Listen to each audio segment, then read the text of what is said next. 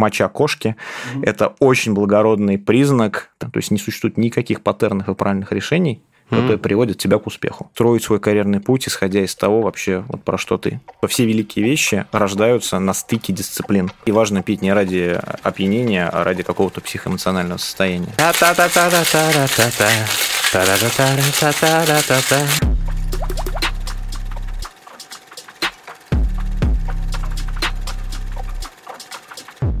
Кто бы мог подумать, что сегодня, как и всегда, в эфире подкаст «Терминальное чтиво», подкаст об инсайтах, исследованиях и трендах, естественно, лучшие в мире, который, как всегда, ведут Григорий Мастридер и я, Александр Форсайт. И сегодня у нас в гостях Антон Шатров, управляющий директор российского офиса Бакарди, ведущего импортера алкоголя в стране. Мы, как большие алкоэнтузиасты, конечно же, не могли пройти мимо такого гостя, тем более, что Антон наш давний подписчик, мы на респекте, поэтому рады, что заглянул к нам. Сегодня будем вместе пить, делать коктейли. Да, друзья, вы увидите это все дело. Ну, давайте сначала чин-чин за, да. за встречу. Привет, привет. Спасибо, что к нам пришел. Конечно, мы обсудим еще и культуру э, международных компаний, корпораций, Япи, все эти карьерные штучки-дрючки но перед этим, мне кажется, надо растопить ледок и да. даже, я бы сказал, э, разбить ледок. В батлах говорят вот это вот, раз уж нас посетил, готовился бы к батлам, мне не 30, мне 31. Так вот, если уж ты нас посетил, то, мне кажется, здесь в виде исключения мы не обойдемся просто попиванием чистого напитка. Мне кажется, что может быть что-то поинтереснее. Оформим чин-чинарем красоту какую-нибудь. Все сделаем. Магия монтажа не иначе. И смотрите, чем обогатился наш стол. Но здесь надо у тебя спросить. Чем, что, что это будет, что планируется? Никогда у нас такого на подкасте не было. И, кстати говоря, мы забыли сказать, а сказать надо. Э, это абсолютно точно мы с вами хорошо друг друга понимаем. Это абсолютно точно не реклама. Мы очень давно хотели э, устроить разговор, разговор об алкокультуре, об э, о бизнесе с этим связанном, о том, как и где надо проводить грань между вот тем, что вам не нравится, да, какое-нибудь там безответственное употребление алкоголя, и между красотой, эстетикой этого процесса. Поэтому, именно поэтому мы наполняем выпуск такими необычными активностями. Теперь, конечно, слово тебе. Я сразу подтверждаю, что ребята на самом деле просили денег, но федеральным законом запрещено рекламировать алкоголь в интернете, а можно только в местах продаж. Ну что, расскажу. Большой фанат, во-первых, вашего подкаста и шоу «Книжный чел». Постараюсь не пропускать, фанатею, Респект. делюсь с друзьями. Респект вам обоим. Делаете очень крутое большое дело. Но заметил то, что любители чистого виски, на самом деле виски такой напиток универсальный, который очень разнообразен. Да, его можно пить не только в чистом виде, можно пить его в коктейлях. И культура виски-коктейлей, она начала формироваться в конце 19 века. Ей известно огромное количество суперизвестных коктейлей, такие как Руброй, Манхэттен. И один, наверное, из самых известных коктейлей – это Хайбол. И хайбол, собственно, это название вот этого стакана, который здесь стоит. Я буду потихоньку делать этот коктейль сделаю один коктейль и расскажу вообще, что такое хайбол. А, есть несколько версий происхождения этого названия. Ну, во-первых, есть история про то, что а, в Америке в начале 20 века порция виски в барах называлась of whisky. И когда люди заказывали виски, они говорили, дайте мне там of whisky или whisky bowl. И когда э, виски в виски переняли культуру мешать виски с содовой, да, это то, что было известно с начала 19 века в бренде и в коньяке, то когда виски начал завоевывать мировые рынки, то эта культура пришла в эту категорию. И англичане и американцы стали просить как вы помните, я сказал, bowl of whisky, они просили high bowl of whisky, и, собственно, так появился high bowl, он же одноименный бокал. Но есть вторая, намного более интересная, поэтичная история, которая мне лично нравится намного больше – я, кстати, параллельно буду рассказывать про то, что нужно охладить стакан, положить большую глыбу, угу. открыть какой-нибудь хороший виски, мы не будем говорить какой, используя вот этот замечательный предмет джиггер, я думаю, не у всех есть дома, но можно мерить рюмкой. Мы наливаем где-то ну, 40 миллилитров, там стандартная европейская порция, у нас она более известная как 50 миллилитров. А, отрезаем, готовим небольшой слайс лимона. Благо есть лимон. Так вот, про историю хайбола вторую, которая более поэтичная. Есть версия, которая описана во многих книгах о миксологии и вообще о коктейлях, о том, что термин хайбол пришел из э, железнодорожной терминологии. Собственно, когда развед, расцвет строительства железных дорог в конце 19 века был, вы, наверное, помните, такие были сигнальные мачты, семафорные, на которых висели угу. два шара угу. перед всеми станциями. Ну, возможно, видели где-то в картинках. Это был такой железнодорожный знак, который, если был висел низко, это значило, что нужно перед станцией снизить скорость. Если шар был высоко, то есть хайбол, скорость нужно было, можно было не сбавлять, и поезд пролетал мимо не станции на полную скорость, да, не терять темп. И вместе с этим кондуктор давал сигнал. Он давал два коротких свистка и один длинный. А так как порция в Америке и Великобритании чаще всего 20 мл, ну, особенно в Англии, конечно, 20 мл, да, то это два коротких, один длинных, два шота виски угу. и долить туда немножко а, какой-то содовой. Но за последние сто лет появилось огромное количество различных вариаций. Мешать можно с чем угодно. В данном случае я вам подготовил, а, сам сделал а, имбирный эль. Это homemade имбирный эль. Mm, Потрясающе сделан вручную. Круто. Да. Вы можете купить просто стандартный имбирный эль в магазине, либо же использовать содовую, либо любые освежающие напитки, которые будут там сочетаться со вкусом виски. Дальше мы, конечно, немножко это размешаем, чтобы это охладилось такой красивой ложкой. А где такой лед брать? Вот извини за, конечно, дилетантские Купать. вопросы. Такие продаются прям. Да, продаются сейчас огромное количество каких-то небольших компаний, которые обслуживают бары, потому что барная культура очень серьезно в России развивается. И, ну, давай тебе как любитель виски. Спасибо. Это твой. Можно заказывать в онлайне очень много компаний, которые mm-hmm. делают лед различной формы. Можно заказывать различные формы лед там в виде варианта, логотипа, чего угодно. Туда можно замораживать запах. цветы, насекомых, любые предметы. Довольно-таки прикольно выглядит. Сразу я просто хочу... Э, мне здесь нужно немножко покомментировать, потому что львиная доля нашей аудитории только нас слушает и не видит. Поэтому я должен как-то сообщить, что передо мной, передо мной вот этот вот замечательный высокий стакан, который называется хайбол, э, действительно. Э, ну, просто для меня это такая знакомая информация. Не все могут его себе представить. Они вот слышат про как... А какой же это стакан? Вот тот, в который вам наливают ваш ненавистный мною, мне Лонг-Айленд. Угу. Вот такой вот стакан. И сейчас из него пахнет невероятно имбирем, вот, вот этим вот имбирным элем. Э, в отношении имбирного эля в Южной Африке есть специальное слово, э, пришедшее из одного из кайсанских языков, кветса. Кветса — это ощущение, которое появляется в горле, когда ты большой глоток еще не выдохшегося имбирного эля выпиваешь, вот это покалывание, э, когда касается задней стенки глотки, у них для этого есть отдельное слово. Поэтому я сейчас попробую, но и воспоминания, и восторг, и этот оттеняющий аромат лимона тоже очень впечатляющий. Продолжая твою историю про вот эти уникальные слова для ароматов, mm-hmm в культурах, где гастрономия и вообще напитки развиты, огромное количество терминологий, интересных слов, которые обозначают те или иные вкусы. Вот во Франции, например, один из таких самых известных оттенков коньяка называется раньсье. Это такой аромат а, сыра голубого, да, то есть когда есть такой аромат тли благородный, чего-то состарившегося такого, э, похожее на голубой сыр, называется рансье, очень часто употребляется в различных описаниях, напитках, или в винной терминологии, моя самая любимая история, э, в ароматике вина встречается такой аромат, называется пипи деша, это, ну, моча кошки, mm-hmm. это очень благородный признак такой ароматики, очень э, своеобразный такой анималистический тон, угу. который очень легко узнаваемый. Ты действительно чувствуешь, что это тот самый пипи дыша. И вот в различных э, таких описаниях э, классных сомелье, профессионалов огромное количество вдох- вдохновляющих э, описаний, которые можно подчеркнуть. Очень, очень круто. И чувствуется, что это вот тот вот э, коктейль из классической эры миксологии, когда там не 10 разных ингредиентов, вот, а из тех времен, когда, знаешь, когда хорошим вкусом э, было заказать, например, коктейль, который делался из виски с кипятком крутым и просто горящий переливался туда-сюда между двумя бокалами. Вот тогда миксология была жесткая и просто ты хочешь у меня попробовать? Да, попробуйте, да? я смотрю на это все, ты там растягиваешь. Ты должен. Мы оба вакцинированы, так что нормально, я считаю. Но это просто великолепно. Очень освежает. Достойно. Друзья, когда-нибудь э, мы сделаем лайв-подкаст, где э, будем пить вместе с подписчиками коктейли. Мне кажется, это хорошая идея.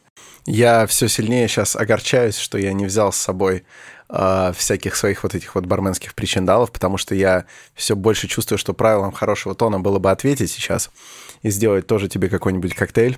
Но я думаю, что это просто повод собраться потом еще на один подкаст, где э, тебе будет запрещено вообще, э, значит, работать и отвлекаться. Ты будешь только кайфовать, рассказывать истории, а тебе будут слева и справа подавать идеальные коктейли. Ну, возможно, не такие идеальные, как этот. Замечательно, спасибо угу. огромное. Класс, спасибо большое. И это не последний коктейль за этот выпуск, но это мы, чтобы вот начать.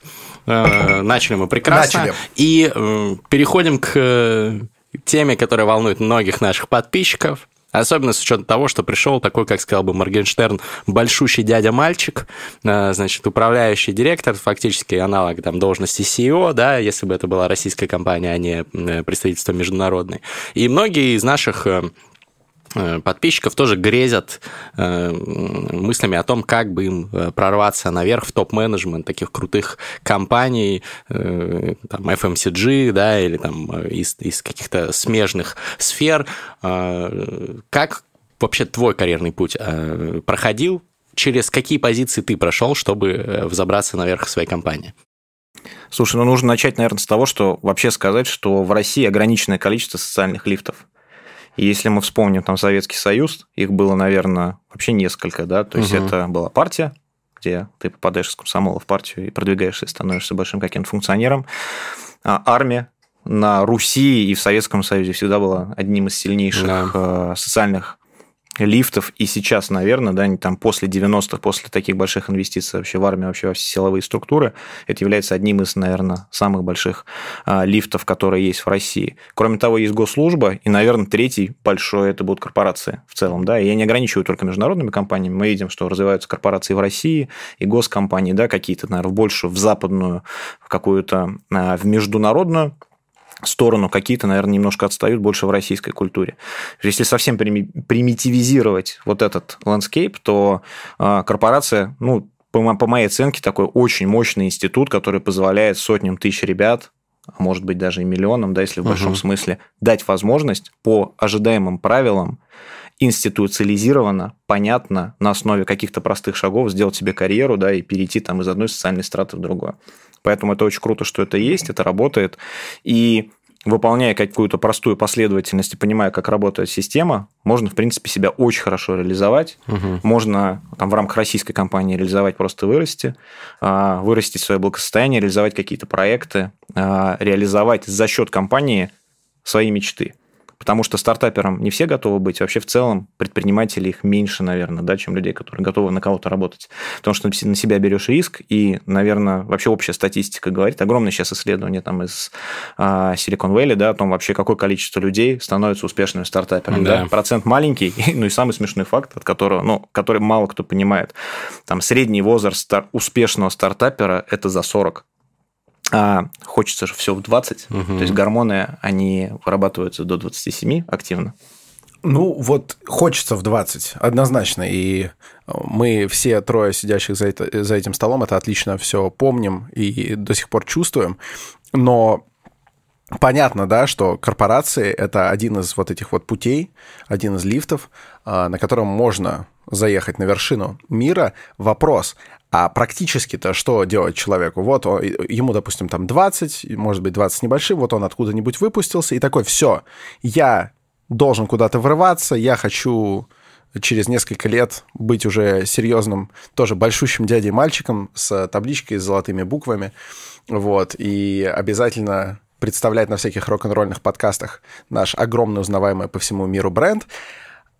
И потом такой, а с чего начать-то? Что делать? Сейчас расскажу свой, свое видение на эту тему. А, на самом деле в 20 лет очень мало людей понимают, чем они хотят заниматься в жизни я имею в виду область, дисциплина, да, и в чем они себя по-настоящему могут реализовать, и где, где вот их предрасположенности, потенциал, да, то есть потенциал он в будущем существует, угу. правильно, это то, что у тебя зашито там в ДНК, но непонятно, как оно раскроется.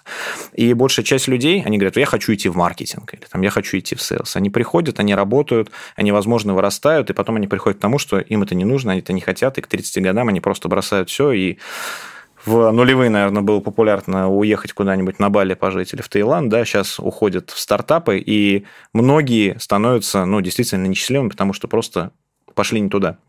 Мне кажется, самый правильный путь – это стажерские программы в серьезно хороших компаниях. Что они позволяют сделать? Огромное количество компаний имеют стажерские программы, целью которых дать понимание вот тому, кому ты говоришь, а, дать им понимание, что им интересно, где их призвание, от чего они получают удовольствие. Ты имеешь в виду менеджмент трейни, вот эти вот все? Да, да и там, а там суть очень простая, на плюс-минус везде одинаковая. Ты проходишь за whatever, 8, 10, 12, 18 месяцев различные департаменты тебе показывают, тебе угу. как это работает, да, и ты проходишь логистику, финансы, юриспруденцию, sales, маркетинг, все, да, и ты в какой-то момент ты начинаешь чувствовать, вот это мое призвание, и ты останавливаешься. Мне кажется, это очень круто, потому что, наверное, самое сложное – это понять, что твое.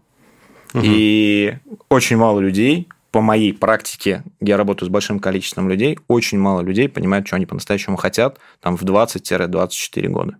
То есть, это такой уровень неопределенности очень высокий, и такие программы действительно помогают. Угу. То есть пойти, попробовать, пройти отбор там в любую из топ-20 там, компаний там, или даже топ-50, а я бы даже не говорил топ-20. Здесь, здесь не смысл то, что ты идешь Ну, чтобы там была такая программа просто. Не везде есть вот MT-программы. Важнее пойти в компанию, которая тебе просто позволяет это угу. сделать. Либо просто сделать такой курс самому. Просто походить на разные стажерские компании в разные дисциплины. На самом деле, мне кажется, самое важное – это пройти все дисциплины. Я вот по своей карьере понимаю, что я зашел в маркетинг, когда мне было там, 21 год.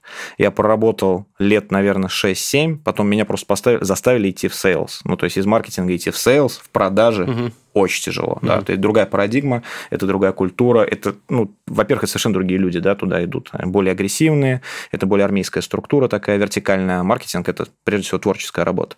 Если у тебя высокий уровень там, openness и вообще креативности, да, для тебя sales, это, ну, тебя от этого немножко кипятком обжигает. Меня заставили туда пойти, в хорошем смысле, да, потому что была возможность, я пошел, и это было самое большое позитивное изменение в моей жизни. Угу. Потому что мой горизонт, ну, он не в два, а в три раза увеличился. Я понял вообще в целом, как организация работает. Я понял, что мне нравится, что мне не нравится. Да? То есть очень много таких а, как сказать, убеждений есть, угу. я вот не пойду туда, логистика не мое, цифры не мое, там, бухгалтерия не мое. Мне кажется, чем ты открытие миру, тем больше ты готов пробовать, экспериментировать, делать разное, тем больше у тебя возможность просто к 30 годам понять, что по-настоящему, от чего угу. тебя прет, и где ты можешь себя реализовать. Поэтому я советую всем, пробуйте разное обязательно. Два-три месяца, четыре, просто походите, поделайте то, чего, может быть, вам совсем не нравится, вы просто о себе что-то поймете прежде всего. Так, прикольно. Прикольно, прикольно. Ты пошел в маркетинг, потом в sales. Ты... Какая у тебя должность была в продажах? Я занимался торговым маркетингом, прайсингом, а, ценообразованием, скидками, ну, то есть такие ну, ты уже пошел на какую-то там э, менеджерскую, менеджерскую серьезную да. должность после 6 лет, получается, да. не просто ж так. А в маркетинге до кого ты дошел? Я был маркетинг-менеджером, то есть человек, который управляет портфелем из брендов. Угу, угу, окей. Ты пошел в продажи, и дальше что с тобой было? Я поработал в продажах, потом мне повезло поработать за рубежом, ты опять попал, ЮАР. Я работал 6 лет в ЮАР. А, ты понимаешь, что это любимая, наверное, страна после да, России, Александр? 6 месяцев я, сейчас я там жил. Все, да. Я, как я фанат этой страны. Я тоже. Да, я всю ее проехал на машине просто Каждый квадратный Наши сантиметр. собираются. Тогда ты знаком с Кветса не понаслышке. Кветса не слышал, но страну увидел хорошо и полюбил. Я получил международный опыт. Международный опыт – это то, что действительно дает тебе сформировать новые нейронные связи. Потому что мы даже не понимаем, насколько мы продукт, продукт российской культуры, в мире это называется там Eastern European Culture, да, они нас всех там в одну коробку закрывают, это там а, Польша, Украина, Казахстан, Россия плюс-минус одно и то же. На самом деле у нас наши вот культурные какие-то а, коды, они супер узнаваемые, и угу. вот нам кажется, что мы все разные, но когда ты смотришь снаружи, да, мы ну, менее разные, чем нам кажется. Это позволяет выйти из культурной среды, посмотреть вообще, насколько разнообразен мир, а, и ты становишься более инклюзивным. Потому что инклюзивность вообще это такая самая актуальная тема сейчас мировая. И инклюзивность задрайвить в России очень сложно. А в жизни это очень помогает, мне кажется.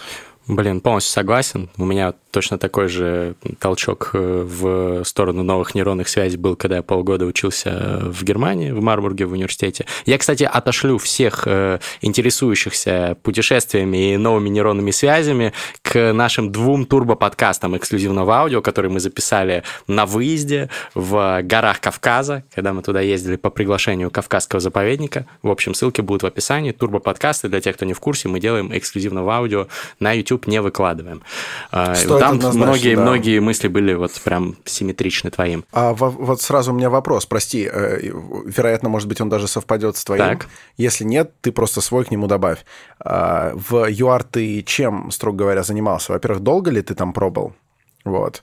И, и во-вторых, это что ты там делал? Потому что, насколько я понимаю, ЮАР — это в первую очередь вино и амарула, а как бы больше я там ничего алкогольного не знаю. Или это было до, до какой-то алкогольной эпохи?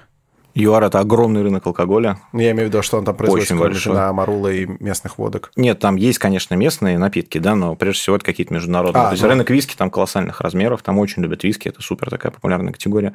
Проработал я там 6 месяцев, и моя задача была дать стратегический анализ и оценку рынка для потенциального выхода компании. То есть mm-hmm. мы не присутствовали, у нас не было офиса, а, мы были, нас продавали какие-то независимые компании на рынке. Я приехал за 6 месяцев, я сделал оценку рынка, изучил культуру, а, провел ассессмент там, потенциально какие из нашего портфеля позиций могут там присутствовать и играть. И вот, собственно, после этого это стало такой отчетной точкой открытия там офиса, который сейчас нам прекрасно себя чувствует. Кайф, кайф. Да, Окей. я имел в виду только то, что там, естественно, производится. Я понимаю, что там продается много и виски, и рома, вот, э, вопрос именно... Я почему-то подумал, что ты туда поехал, знаешь, как будто бы так э, наладить что-то оттуда, тащить в мир. Я такой, ну да, там вино, амарула и все. Ну, прикольно, что у вас такая вот прям э, глобальная ротация. Это, это в рамках какой-то программы или просто тебя ситуационно послали? Это такая ситуация просто сложилась. Угу, понятно, круто. Ты вернулся, наверное, там, э, судя по тому, что вы открыли офис, тебе там э, каких-то раздали там слонов за это, да, что ты все круто сделал. Куда ты дальше ушел? Я стал заниматься Восточной Европой. Оно там в понимании моей компании это страны Восточной Европы, которая часть Евросоюза, это все СНГ, и почему Турция у нас тоже входила в Восточную Европу, что очень странно. И я занимался Восточной Европой. Тоже это... продажами или а, нет? Торговым маркетингом. То есть это поддержка продаж в места, угу. поддержка продаж в тех местах, где продается. То есть, условно, бары, рестораны, супермаркеты, сети. Я занимался этим довольно-таки долго, наверное, года 3-4, и потом опять вернулся в маркетинг. То есть я, я, я постоянно вот хожу между sales и маркетингом mm-hmm. всю свою жизнь, и мне это очень помогает держать себя в тонусе и не свалиться вот в одно полушарие, потому что мне кажется, все-таки маркетинг, он больше про там одно полушарие, да, я не помню, правое левое, какой у нас за... Как хочешь. За креативность. Я думаю, про право скорее, да. Да, а sales это, наверное, все-таки такое интерпретация и хард-логические решения. Но да. современная, наверное, наука, конечно, говорит, что это немножечко условно, что не совсем там право. Ну, поэтому я но... говорю, как да. хочешь, типа, да, как, как говорил классик, вам везде. Я почему это спрашиваю? Это не интервью там о том, как вы пришли к какому-то пути, просто показать, какие бывают пути карьерные, которые ведут к позиции там э, директора, управляющего директора, CEO и так далее. Потому что, ну, люди, многие, да, строят себе какой-то там персональный план развития развития личности, там, в карьерном плане в том числе, как мне э, вот этот вот э, э, трек, так называемый, да, выстроить вот эту траекторию, стать, пойти в топ. То есть, ну, очевидно, мне кажется, первый инсайт, который следует из того, что ты расскажешь, что нужно получить максимально там широкий опыт. Не, если бы ты в одном маркетинге сидел, вряд ли бы ты стал там, условно говоря, управляющим директором. Сто процентов нужно всегда пробовать новое. И кроме того, сейчас такая очень большая теория, популярная теория аутентичного лидерства. Не знаю, насколько вы там знаете, э, что она в бизнесе сейчас очень популярна.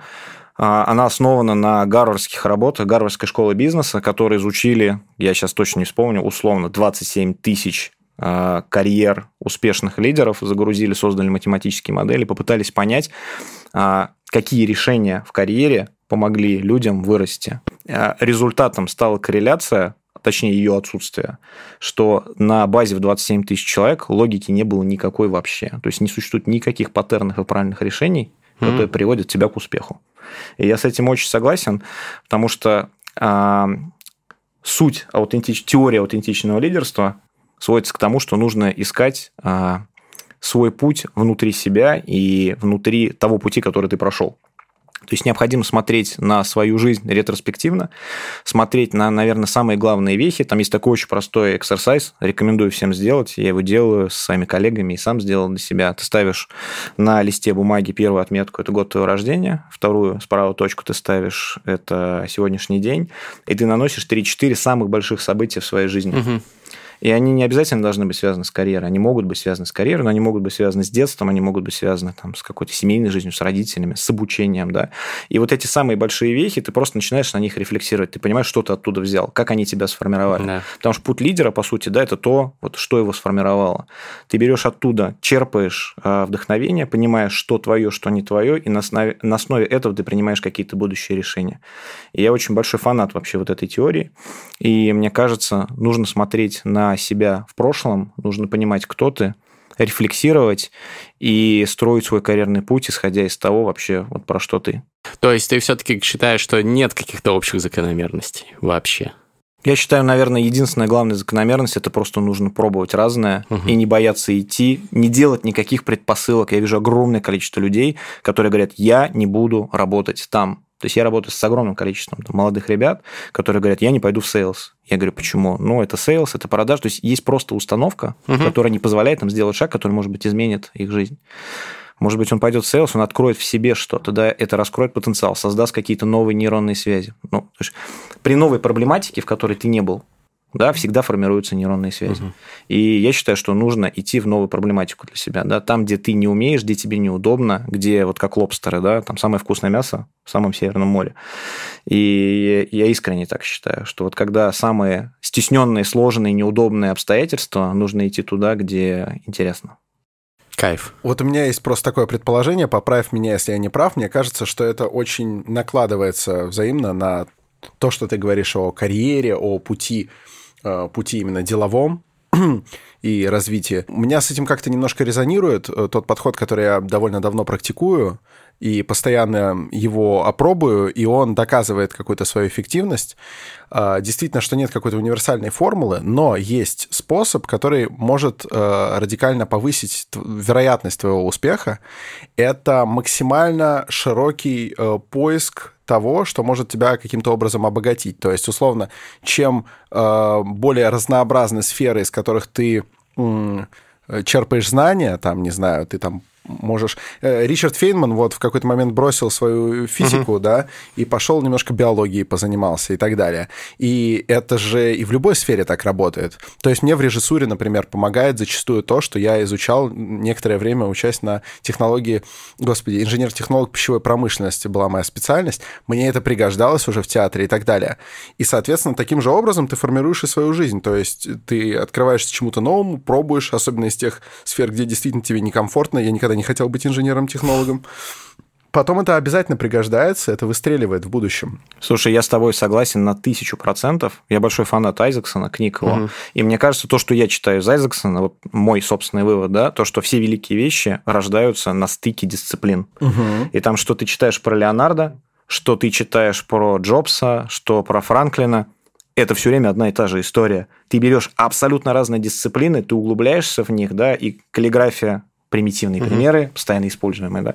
Каллиграфия Джобсу дала самый уникальный user интерфейс user experience, который, собственно, перевернул весь мир.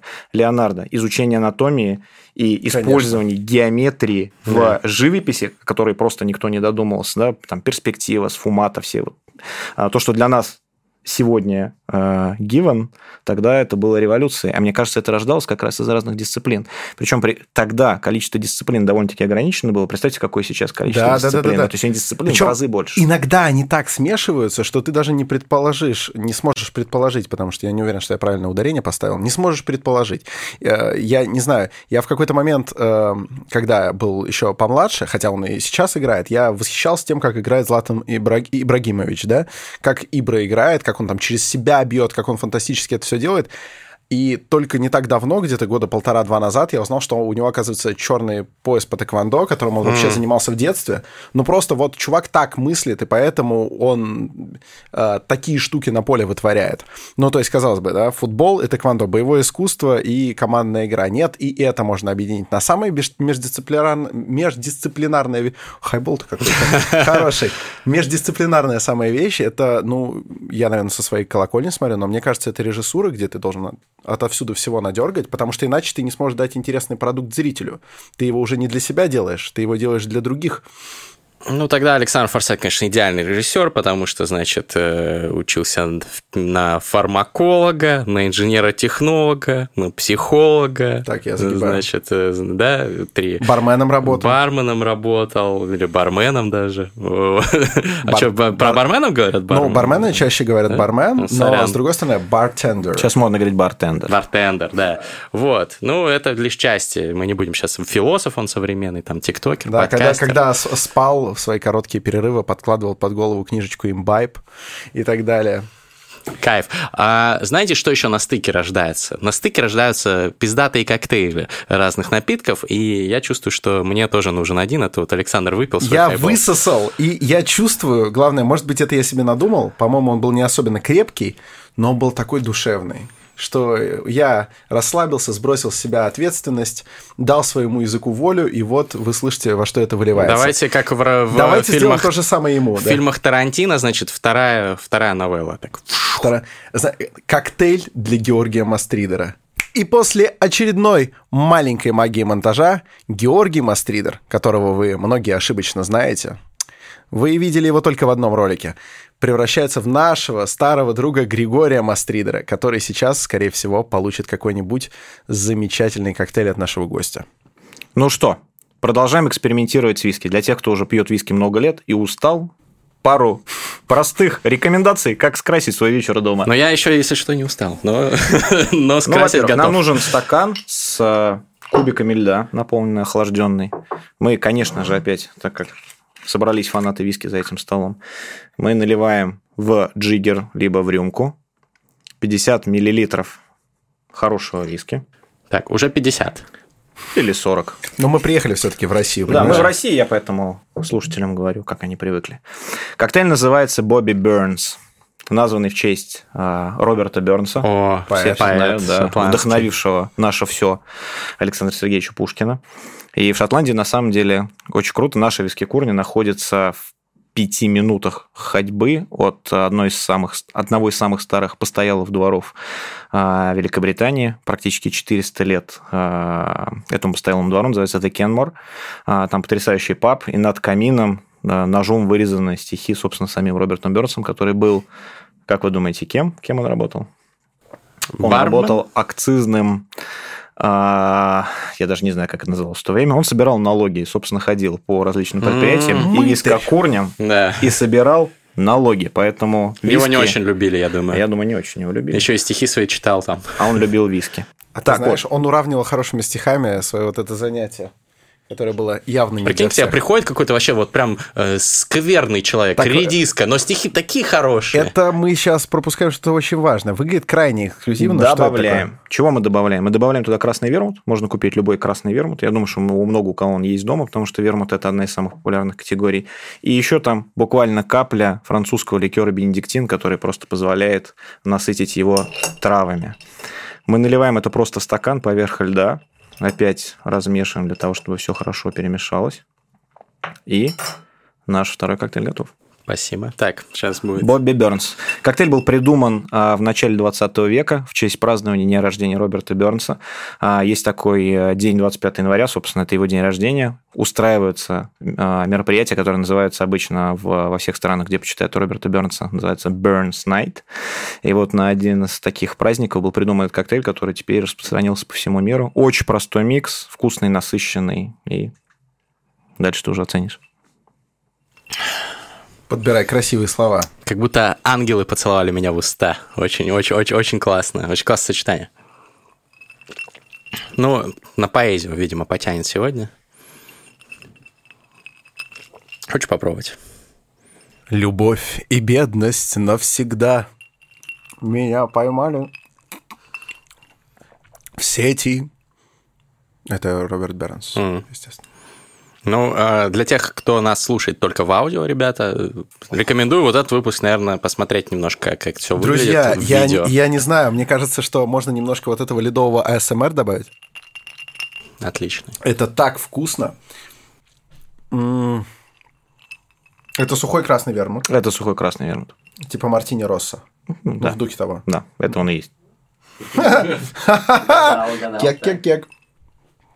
Такие звуки издавать не обязательно. Это я цежу, потому что мне, к сожалению, совсем холодное, нельзя глотать. Вот беда со связками. Не хочу осипнуть ко времени фристайла. Ну, давайте спасу. Ну да, да, спасай меня.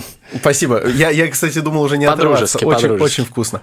Слушай, а, можно такой вопрос, наверное, чуть-чуть наивный. Я понимаю, что ты как персонаж из мира в котором алкоголь это тема, алкоголь это бизнес, э, вот такой хороший, э, со своей культурой, со своей какой-то встроенной уже за многолетний период эстетизации употребления. Понятно, что ты не мог быть чужд коктейльной культуре, но мне все-таки неожиданно, э, что человек, который ну, топ-менеджер, да, управляющий директор, ты делаешь коктейли, и по твоим движениям, и, в принципе, по коктейлям можно сказать, что ты как будто за стойкой стоял и так далее. Это в какой момент? Это ты уже решил какую-то такую практику получить, или это врожденный дар, или это в годы студенчества? Мне просто интересно, потому что я как-то... У меня шаблон рвется.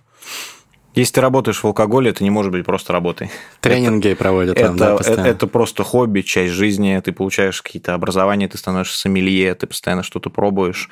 И так как индустрия развивается супер быстро, да, и там тренды в индустрии, они фантастические. То, что вы обсуждаете, обычно биохакинг, трансгуманизм, а, а биотек и многие другие вещи, то есть это все также присутствует в индустрии в каком-то своем формате. И ты должен в этом жить, ты должен общаться, должен это любить, посещать там большие какие-то фестивали и и любить свое дело. Но если ты любишь, конечно, ты всегда, работая в алкогольной компании, становишься барменом для своих друзей, как минимум для своей семьи. И какие же сейчас такие основные тренды в большой алкогольной индустрии? Связанные особенно с биохакингом. Да, вот это и... прям интересно. Ну, то есть мы вообще считаем, что любое употребление алкоголя, если оно разумное, ответственное, ответственное и так далее, оно является видом социального биохакинга. Это вот наша теория. Не знаю, как у вас к биохакингу отношение. Вот расскажи. Это сто процентов. Я согласен с тем, что ты говоришь, потому что ты часто об этом говоришь. Я поддерживаю эту мысль. Важно не количество, важно качество. Да, что ты пьешь и как ты пьешь. А, и, и важно пить не ради опьянения, а ради какого-то психоэмоционального состояния. И оно может быть абсолютно разным. Да, кто-то расслабляется, кто-то возбуждается, кто-то переключается, то есть в зависимости от потребностей. А, говоря про большие тренды в биохакинге, то, над чем сейчас много кто работает, и уже были даже объявления, что это решено, работают над формулой алкоголя, которая полностью исключит факт похмелье. похмелья. И это будет, конечно, большой прорыв. Да. Потому а что похмелье это? это же интоксикация. Да, это интоксикация всякими сопутствующими в основном веществами, не самим этанолом. Я это на себе проверял, потому что когда мы в меди пили чистый спирт, я с тех пор это периодически практикую, похмелья от него не бывает, потому что он очищенный максимально. Вот. Ну, зависит от количества, на самом Ну, зависит от количества, но ты прям чистого спирта много не выпьешь. Ну, это... спирт все равно он является таким в большом количестве, он все равно Понятно, ну это ну, просто мы выносим за скобки, что если ты сумасшедший, как говорила моя пра прабабушка, с дуру можно и черным хлебом объесться. Это правда. Вот, поэтому, когда говорят, что, знаешь, ой, вы, вы там вот, набухиваетесь, нет, разница есть большая. И вот если употреблять в каком-то сравнимом количестве, вот если пересчитывать на чистый спирт, собственно, чистый спирт и какие-нибудь, э, допустим, скверные вина, то разница очевидна на утро, прям очень.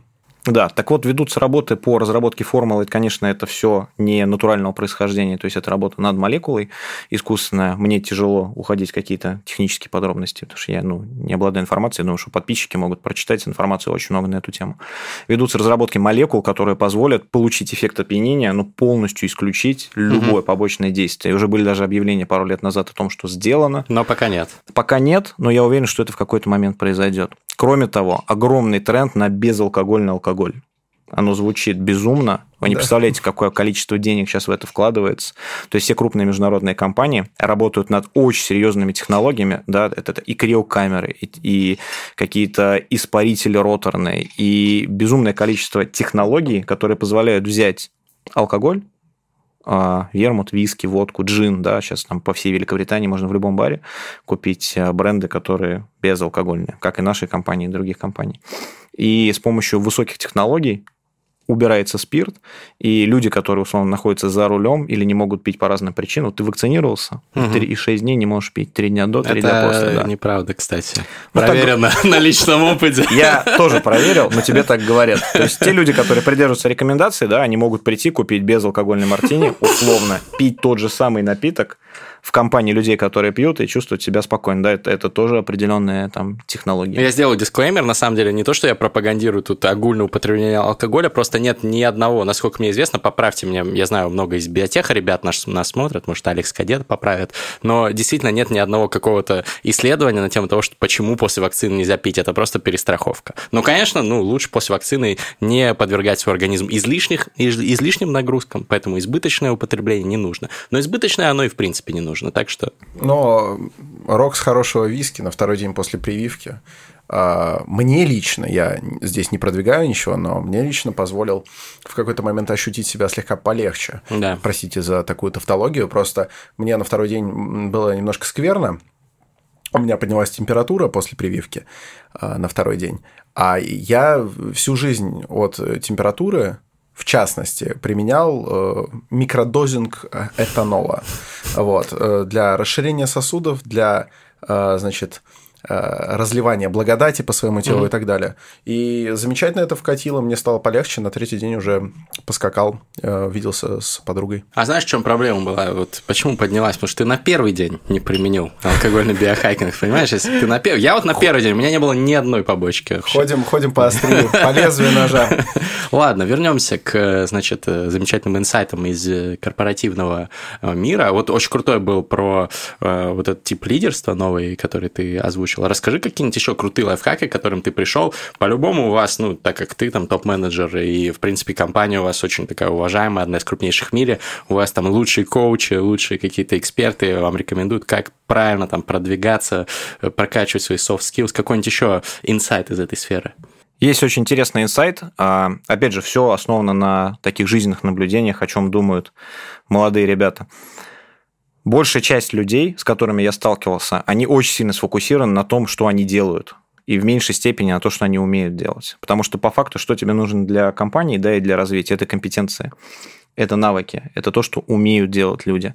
И когда ты смотришь большую часть резюме, я там отсматриваю, наверное, тысячи резюме в год, да, людей, которые аплицируются на какие-то позиции, и большая часть, она сфокусирована на том, что человек делал. Ну, условно, я ходил на работу, я выполнял такие-то функции, угу. я отвечал за то-то и так далее. Это никогда не нужно. То есть, по факту, ты покупаешь компетенцию, и ты, либо ты покупаешь какой-то опыт, который, опять же, связан с компетенциями. И важно понимать и оценивать, как эволюционируют компетенции. Потому что если мы говорили про, например, 20 век, это прежде всего был век, связанный с переходом от э, индустриального общества к какому-то условно постинформационному, да, где умения и какие-то знания, то есть классический IQ эволюционировал в том, что основной запрос от бизнеса был на EQ, угу. правильно, да, и EQ это тема, которая э, началась э, развиваться там с, в книгах э, Голберга и многих других там с 90-х годов. Угу. Все это дошло до какого-то пика, и emotional intelligence. Коэффициент, значит, эмоционального интеллекта, да? Да, Для да. Тех, тут, в курсе. Да, emotional intelligence сейчас является, наверное, одним из самых больших запрашиваемых компетенций при приеме в какую-то корпорацию. И эмоциональный интеллект действительно определяет то, кто будет управлять компаниями в будущем, угу. потому что а, все и больше и больше захватывает мир а, машинный Artificial Intelligence. И логично, что если а, Artificial Intelligence может выполнять любую базовую работу, не только с э, управления и работы там с какими-то цифровыми базами данных, а также творческая работа, да, мы все это понимаем, что базовая творческая работа, написание музыки, дизайн и так Уже далее. могут делать. Да, да, это, это, это все возможно. И мы понимаем, что в большей степени то, что сейчас люди пока еще могут делать, да, они могут коммуницировать, заниматься нетворкингом, выстраивать отношения, и это та компетенция, которая сейчас важна. Угу. И когда ты нанимаешь на работу, в большей степени тебя продают как человек, я работал, я умею делать вот это, а то, что нужно в корпорации, это то, насколько ты а, развиваешь свой эмоциональный интеллект. И не все на самом деле понимают, что такое эмоциональный интеллект, потому что в большей степени а, люди читают это, как вот я понимаю, что испытывает человек или читает. Я могу войти в положение другого человека. Для меня это ничего общего с эмоциональным интеллектом не имеет вообще. Да? Это просто есть, эмпатия. Да. А, он намного сложнее в корпоративном мире. Ну, так базово в теории сейчас угу. современный менеджмент состоит из четырех частей. Первое, насколько ты понимаешь и видишь эмоции другого человека, это то, что как раз я сейчас сказал, да. Но вторая очень важная история, насколько ты можешь этим управлять. Mm. А это совершенно другой скилл, да. Есть третий скилл, про который вообще никто не говорит. Насколько ты знаешь свои эмоции. И, и четвертый, да. насколько ты управляешь своим, своими эмоциями. Вот как раз ну, пресловутая настоящий... осознанность и вот это вот все вытекающее. Абсолютно. Понимаешь, это все работает в комплексе.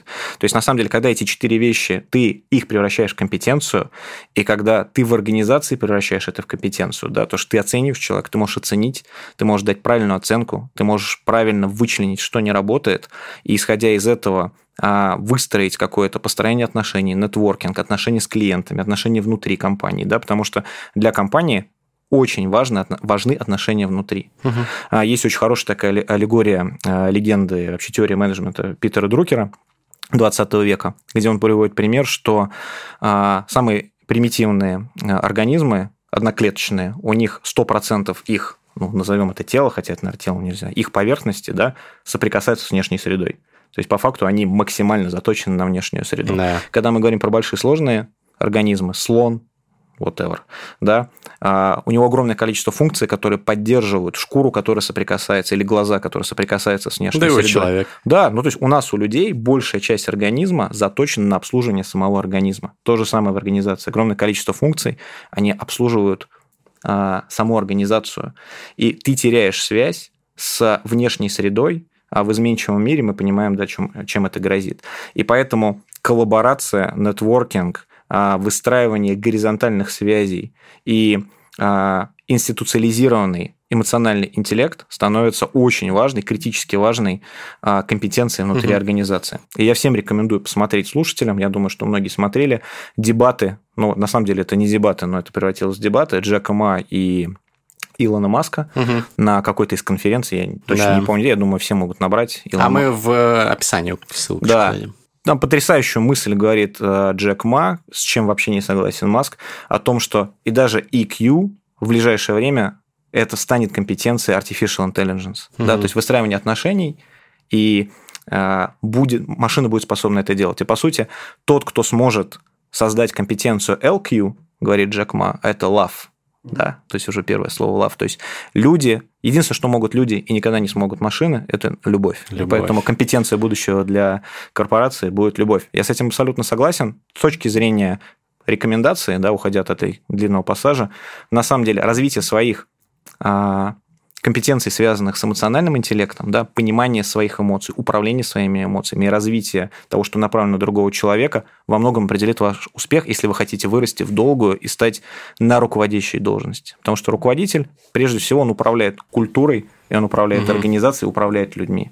А все технические навыки, я считаю, что это уже а, будет не принципиально. Ну, собственно, в этом же поле на данный момент и пролегает э, граница, разделяющая ныне уже существующий а, прикладной AI от General AI, который уже сможет взять на себя и функции, условно, по постижению эмоций и так далее, то есть остальные задачи, которые пока недоступны для обработки. Вот. Кстати, вот мы поговорили про IQ, EQ и LQ, мне понравилось. Я буквально сегодня читал у одной своей хорошей подруги HR, крутой, э, Вероника, привет, значит, читал про VQ, значит, э, коэффициент э, жизненной энергии, витальности, vitality quotient. И мне так понравилось, и это вот как раз то, что сейчас, вот как она описала, э, от топ-менеджмента особенно требуется, что ты такой весь, такой надвиже. Живчик. Такой живчик, такой, вот такой вот заряженный, такой, ну, витальность, вот. Все а я, а я даже привет. расширил немножко. Мы называем у себя в компании это resourcefulness. Mm. И здесь важно тоже разделять, да, ты можешь быть живчиком, но находиться в демотивированной команде, которая будет воспринимать и негатива. А тут вопрос, насколько ты управляешь своим ресурсом, насколько ты этот ресурс можешь создавать в комнате. Заради, заразить создать других, его да. в комнате, mm-hmm. да. Отлично. И, и опять я, кстати, черт возьми, хочу сказать, что, ребята, на самом деле фишка в том, что именно этим, опять же, занимаются у нас.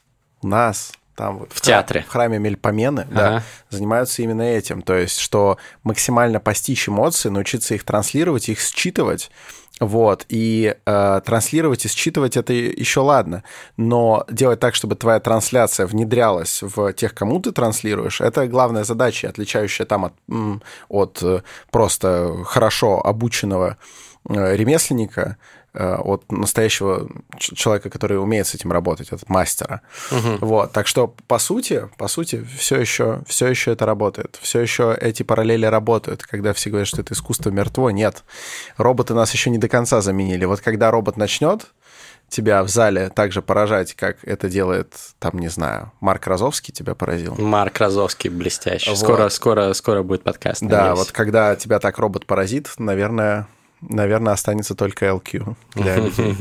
Знаешь, что еще может поразить и заразить э, resourcefulness, vitality? А ты чувствуешь, как эти коктейли, и да? И так далее. Они прям а, я думаю, что вот третий коктейль, настало время для него, чтобы Антон сделал сейчас красивый какой-то вот э, коронный, похоронный и, и оживляющий, да. чтобы витальность поднялась. Поэтому приступай, пожалуйста. Давай. И время для третьего. Третий на подходе, так сказать. Ну что, время для хардшейка? Это что-то... Это Шейк. Стиль, да? Давай. Будем делать, наверное, самую большую классику. Виски саур. Я думаю, что из угу. таких коктейлей, не миксов, где ты просто смешиваешь несколько ингредиентов, а где нужно немножко поработать и приготовить, наверное, это такой самый распространенный коктейль. Да. А, история большого количества коктейлей вообще связано, конечно, с британской армией, которая под незаходящим солнцем воевала по всему миру. И алкоголь всегда был частью рациона у солдат, а лимон позволял бороться с цингой. Угу. И поэтому, собственно, солдаты очень любили этот коктейль в конце 19 века и распространили его по всему миру. Что нам для этого понадобится?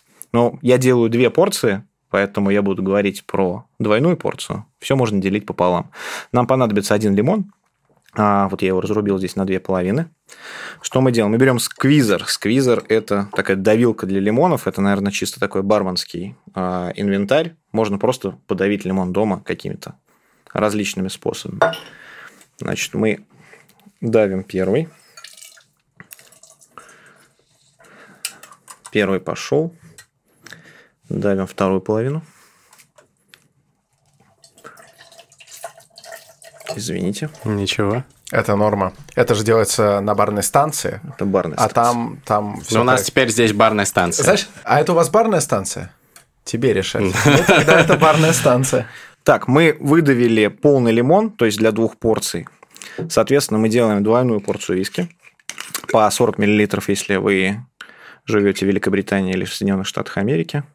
Но мы по 50. Как, как Но... говорят у нас в России, папа, давай полную. Так как мы находимся в России, мы традиционную стопку отмеряем. В моем случае я наливаю две. Что мы делаем? Мы добавляем сироп агавы. Mm-hmm. Можно купить везде. На самом деле это просто заменитель сахара. Можно как рафинированный сахар, можно как сахарный сироп. Можно я... simple просто налить. Да. Но что я это? больше люблю сироп агавы, потому что он, он, он всегда дает такую очень приятную, классную ароматику. Поэтому два раза по 20 миллилитров. Можно было 40 налить, но мы покажем, что мы делаем два Канон. Коктейля. Зато канон. Так, ушло. И, наверное, самый сложный ингредиент, который многих может напугать, но на самом деле вообще ничего страшного, это яичный белок одного яйца на одну порцию. Здесь у меня два. Яйца разбиты заранее, свежие, хорошие. Класс. Буквально за час. Вот. То есть здесь белок двух яиц. Я также наливаю сюда. И единственное, что мне осталось сделать, это залить все это в шейкер. В моем случае оно уже в шейкере, поверх льда. И мы должны делать шейк в течение не менее 20 секунд. Будешь делать его ты, держи. Для того, чтобы молекула белка расширилась, и после 20 секунд у нас появится такая потрясающая, сбалансированная, очень красивая белая угу. пена, которая сделает наш коктейль воздушным и охлаждающим. 20 секунд. Полетели? Никогда не шейкил сидя. Никогда.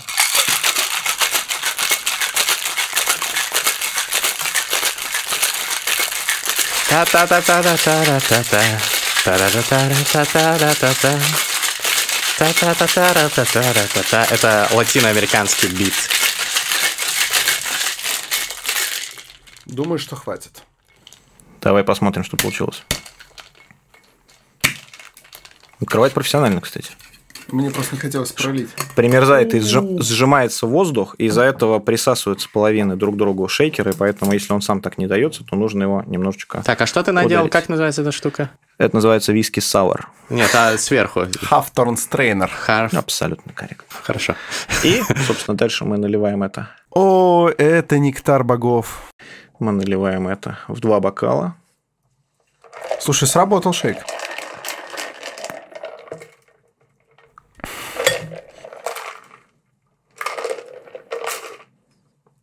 И вот сюда. На пьедестал. Да. Мы поставим сначала это сюда. И, собственно, можно украсить черешней, можно украсить угу. кусочком апельсина. Ну, Давай покажем. Сам чистый коктейль, я думаю, можно я просто оценивать хотел... в таком виде. Как вам такое, а? На терминальном чтиве вот. Непосредственно в вашем присутствии происходит тест. И тост. Ну, тост тогда с тебя, тест с нас обоих. А, я хочу сказать следующие слова. А, есть люди, тост, как всегда, не заготовленный, но я зафристайл по жизни. Есть люди, которые говорят, ну, э, алкоголь, это же так просто. Это люди берут, э, употребляют изменяющее сознание некое вещество, которая, ну, их веселит, радует, кого-то там разгружает и так далее. Но что ж тут сложного? Да, вот люди испокон веков изменяли свое сознание всякими разными способами. Есть вот э, такой замечательный легальный способ, как алкоголь. Но ничего сложного. Но на самом-то деле, когда ты немножко копаешь в эту культуру, я благодаря знакомству с Александром стал больше в этом разбираться, потому что его барменский, бартендерский опыт, э, он постоянно делится, вот, какие-то байки и так далее. Но когда мы познакомились с Антоном, и вот в частности сегодня, каждый, каждая история, она э, позволяет тебе понять, что вообще алкогольная культура, культура грамотного питья и приготовления коктейлей, в частности, это огромный пласт человеческой истории, человеческой культуры, который Э, синергетически связан со многими другими сферами. Вот мы про поэзию там поговорили, да, есть куча там баек э, о связи алкоголя с э, литературой, с прозой, да, с там, от Хемингуэя до Ерофеева, да, есть, ну, действительно, бесконечные, бесконечные просторы, ноосферы наши, которые сформированы, определены или на которых, по крайней мере, повлиял алкоголь и культура его правильного преподнесения и употребления питья. Э, мне кажется, что мы, как вот люди, которые стремятся апеллировать к лучшим образчикам человеческой истории и личностей эпохи Возрождения, например, которые пытались объять все, как вот тот же Леонардо, да, э, мы было бы преступным для нас не пользоваться вот этой замечательной э, сферой, этим пластом нашей там, истории, культуры и так далее. К счастью, у нас нет индивидуальных каких-то там противопоказаний к этому. Если человек, конечно, есть люди, которым нельзя употреблять алкоголь, но э, да, они этого лишены, хотя они могут читать и изучать, хотя бы, э, по крайней мере, прикасаться как-то к этой культуре. Но мы можем э, себе позволить э, прикоснуться, не просто прикоснуться, а преисполниться максимально этим всем прямо сейчас. И мы это сделаем. И я предлагаю за это выпить и за прекрасный подкаст. Ура! Ура! Ура!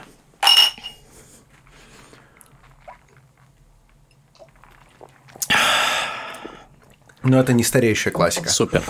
Мы, кстати, всегда говорим тосты, когда сидим в компаниях. Вот после подкаста Можно... обязательно с Антоном посидим в чиллауте нашей студии Фабума Рекордс и тоже будем продолжать говорить тосты. Поэтому, э, если вы не говорите тосты со своими друзьями в компаниях, просто... Ну, начинайте, начинайте. Начинайте, это действительно Пора. классно.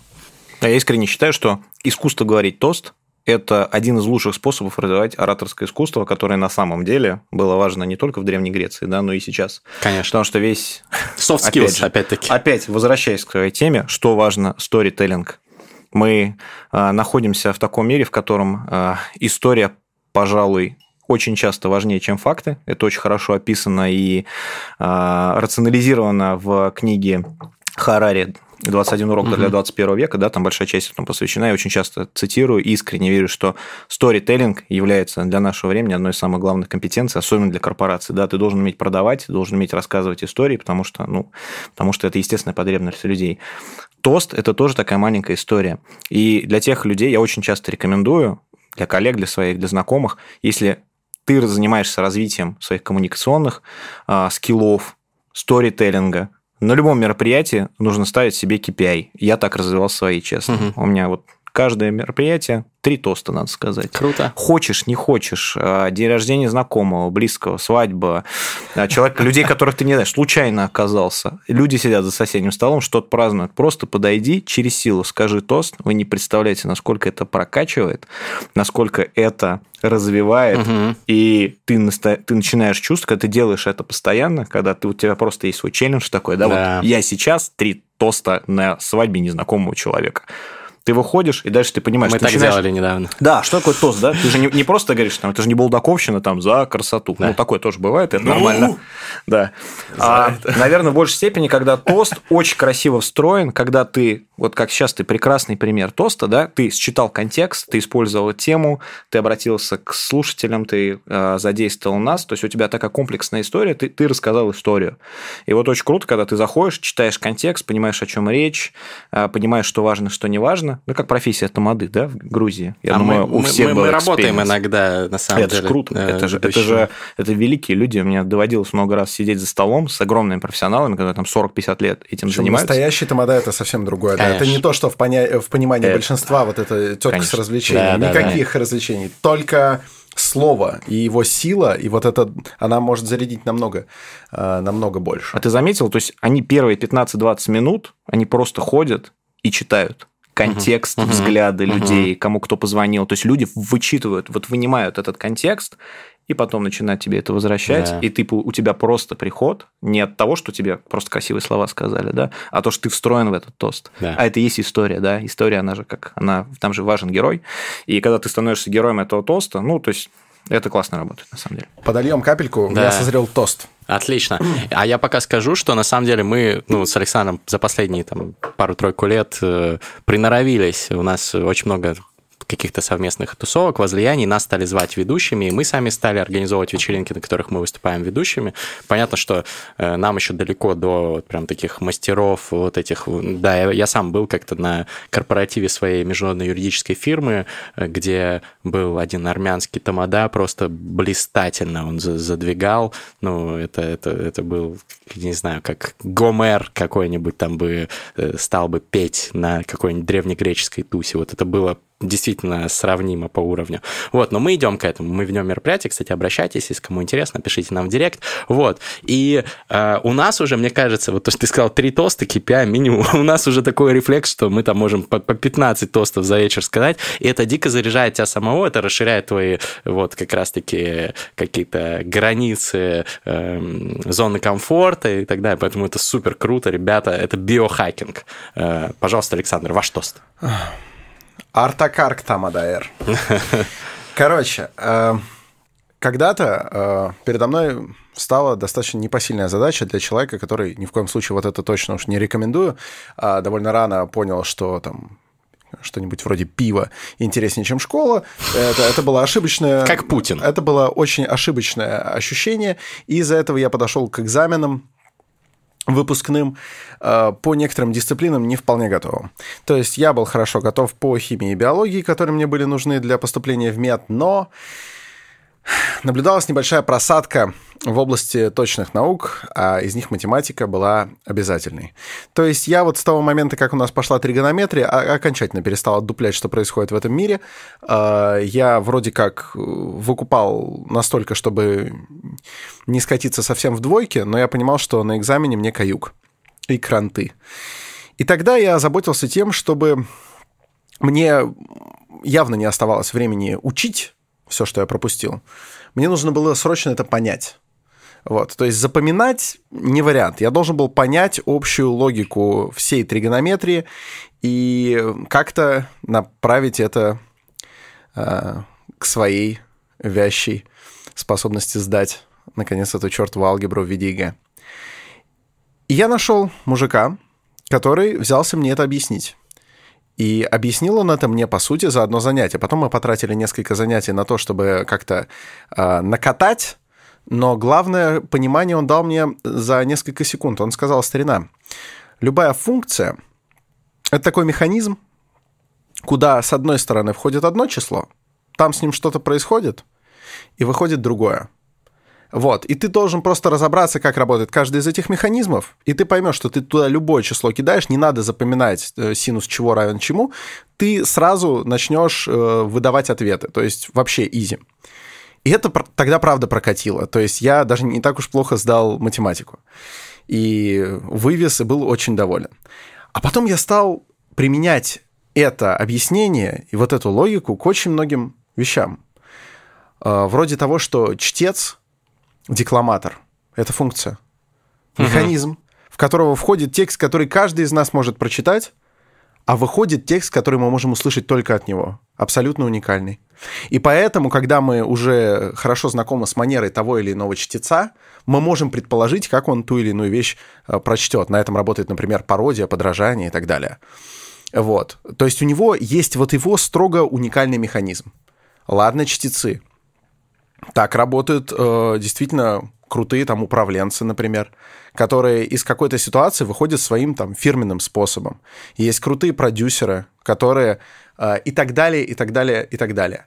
И то, что ты сейчас сказал про Тамаду, меня навело на мысль, что самая, наверное, сложная и самая крутая функция, с которой мы сталкиваемся э, практически все, даже не заходя в мир большого бизнеса или кинопроизводства, это тамада потому что Тамада действительно, он вбирает в себя всю информацию, всю энергию зала, всех присутствующих, именинника, а, невесты, если это свадьба во время дня рождения, странно было бы, но, например, вот, а, действительно, кто кому звонит, кто как отвечает, кто пришел на праздник преисполненный ожиданий, а кто скорее отбывает повинность и, ну, не очень-то и настроен веселиться. И Тамада должен пропустить этот праздник через себя и вернуть его воспламененным. Воспламененным и воспламеняющим сердце каждого. Чтобы даже тот, кому было на этом празднике кисло, в конце очередного тоста, в конце очередного чествования поднял бокал и сказал «Виват». Поэтому за наш подкаст, на котором приходят такие блестящие инсайты, и за нашего гостя, который почтил нас своим присутствием. Ура! Ура! Браво!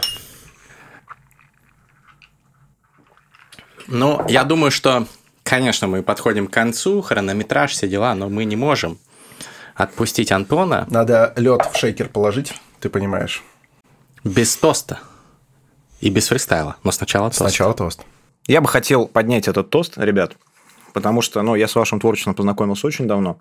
И мне кажется, что сейчас наступила настоящая эпоха просвещения, да, когда просвещение доступно не только ограниченному кругу лиц, кому доступно просвещение, кто родился в правильной семье, или тот, кто а, умеет читать, или тот, кто может купить книгу, да, как это было в эпоху просвещения, оно все равно было ограниченным просвещением. А я хочу выпить за настоящую эпоху просвещения, когда высочайший уровень грамотности в истории и даже в это время, особенно в это время, мне кажется, просвещение важно, что есть современные просветители, а вы современные просветители, более того, энциклопедисты, да, а уровень ваших а, знаний, интересов, кросс-дисциплинарности, он высочайший, да, а там, где высокие а, дисциплины в большом количестве сталкиваются, да, рождаются великие смыслы. И я хочу сказать, то, что вы даете людям, это ценнее всего, мне кажется, что есть в современном мире. Потому что вы обогащаете, вы мотивируете, вы рассказываете, вы делаете огромное количество людей лучше, и вы даете возможность людям прожить более увлекательную жизнь. А поверьте, если даже хоть один человек увидит ваш подкаст, вдохновится и проживет более счастливую жизнь, значит, вы уже делаете правильное дело. Ребят, за вас. Спасибо большое. Получается, ты нас тостанул в терминологии. Не будем тратить коктейли, так? Да. Просто я тестующий, а вы тестуемые. Да, у нас есть вот такая терминология. У нас просто есть эта фишка с тестованием людей, но сейчас ее в полной мере применять было бы нельзя, но чтобы для слушателей и зрителей это не оставалось загадкой, я коротко объясню. Мы недавно в районе полугода назад ввели э, удивительное правило, которое иногда э, выходит нам боком, но чаще всего позволяет э, вот действительно даже какие-то безнадежные тусовки, безнадежные с точки зрения настроя некоторых участников. Все вот, кислые сидят, вытаскивать. настроение плохое. Понимаешь, разница в чем? Если бы был Тамада и Кавказское застолье, так или иначе, человек может быть не настроен на праздник, но он уже не будет сидеть упершись в телефон, это невозможно. А, и он как минимум будет слушать, что ему говорят. А сейчас есть даже такие случаи так, назыв... так называемого праздника, когда человек настолько не настроен, что вот он, он отрешился, он, он вот в этом мире, не снаружи. С ним практически невозможно что-либо сделать. Он на отвали с тобой. Мы нашли способ это исправлять. Мы ввели тестование. Правила тестования, их два. Первое. Тестующего не перебивают. Это классика. Это не только у нас оно было. А второе тоже классика. Но абсолютно обязательно. Тестуемый пьет до дна. И поэтому, если вдруг человек он там, не знаю, уперся, или он просто кислый, или у него действительно что-то случилось, и он просто, ну, не может развеселиться, мы его тестуем. То есть кто-нибудь из нас берет слово, говорит красивый тост, а потом говорит... Я тостую Гриша Мастридера. И Гриша Мастридер, сколько бы у него там и чего не было налито, должен выпить до дна и за один раз. Э, иногда это превращается в карательную меру, но очень редко.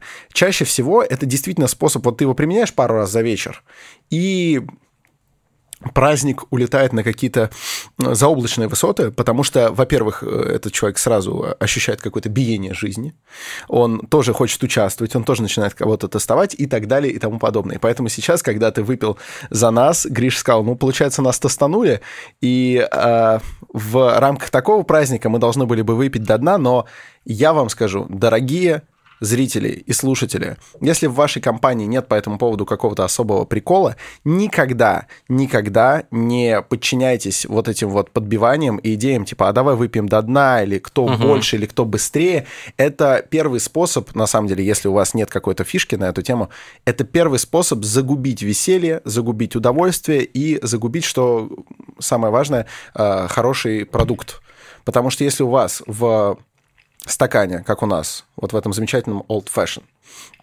Если у вас там плещется такой хороший классический коктейль, самое глупое, что с ним можно делать, это высаживать его за раз. Так что спасибо тебе большое за замечательный тост, за э, алкогольную науку и за бизнес-инсайты. Я присоединяюсь к твоему тосту за наш подкаст, но пью только не за нас, а за гостей и в данном случае за тебя. Спасибо. Ура! Ура! Тем временем тем временем мы напоминаем, что каждый подкаст «Терминальное чтиво» заканчивается фристайлом. Фристайл – это когда нам ставят бит, который мы слышим впервые, который написал наш битмейкер, как его зовут? Артур First Артур А. Здравствуйте. Артур I am First Feel написал этот замечательный бит. Мы под него будем читать рэп на ходу, придумывать рифмы. Может быть плохо, может быть хорошо. Посмотрим, как получится. Диджей я сейчас надену свои очки для фристайла, а ты, пожалуйста, заводи это дерьмо. Ну что, канаемся первый, первый ножницы. Кто первый? Раз, два, три. Раз, два, три. Переиграл. И, и уничтожил. Водка, виски, бренди, коньяки. Как было бы круто без них, но прикинь, как круто с ними. Попробуй по жизни, попробуй выпить что-нибудь посложнее, чем то, что предлагают друзья. Когда предлагают пиво с водкой смешать. Попробуй выпить что-нибудь сложное, тогда произойдет, возможно, невозможное. Попробуй, например, вот этот прекрасный виски сауэр. Ты знаешь, как будто ты посетил Тауэр, посетил Биг Бен, Милан, посетил London Eye. Кстати говоря, London Dry, шикарный yeah. сорт джина. Его не выдерживают. Немногие, кстати, его не выдерживают. Странный фристайл на странную тему. Спасибо большое. Не будет проблем, йоу. Я пью коктейли. Я как будто сейчас отдыхаю в коктебеле. Я как будто бы сейчас просто на полном флексе. Я как будто бы сейчас приполнился рядом со мною Антон Шатров. Он раздал инсайтов, просто будь здоров. Он кто такой? Он управляющий директор. И про Роберта Барнса он завещал нам всем помнить об этом. И помнить о поэзии Помнить о коктейлях И помнить о том, как можно их делать Как можно добавлять ингредиентов. Точно так же, как в нашем рэпе Yeah. Валить по биту ровно, нам нахуй не всралось. Ты знаешь, что рулит междисциплинарность. Yeah. Междисциплинарность то, что прокачает любого Здесь форсайт и слюни, всем здорово. Какой вкусный коктейль, ты вообще его пробовал? Какой вкусный коктейль, попробуй, это не прикол. Попробуй прямо сейчас, в прямом эфире его. Давай, выпей немного моего. Чествуем Роберта Бернса и всех остальных поэтов. Они бы явно сказали что-нибудь хорошее про это про это замечательное выпивание коктейлей. Давайте попробуйте и вы. На самом деле, зачем пить что-нибудь чистое, если есть возможность купить немного льда? Итак, осторожно, попробовать смешать в соответствии с Библией бармена. Попробуй, чувак, попробуй, это охуенно. Добавил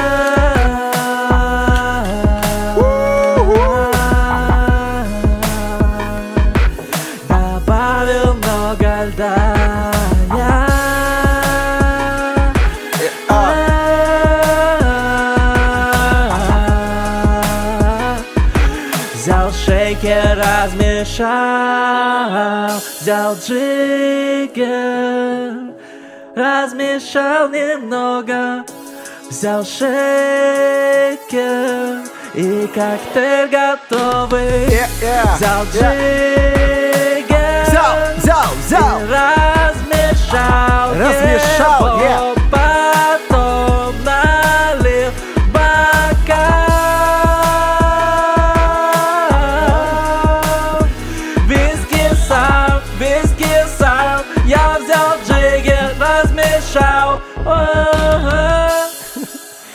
Давай, как называется этот бокал?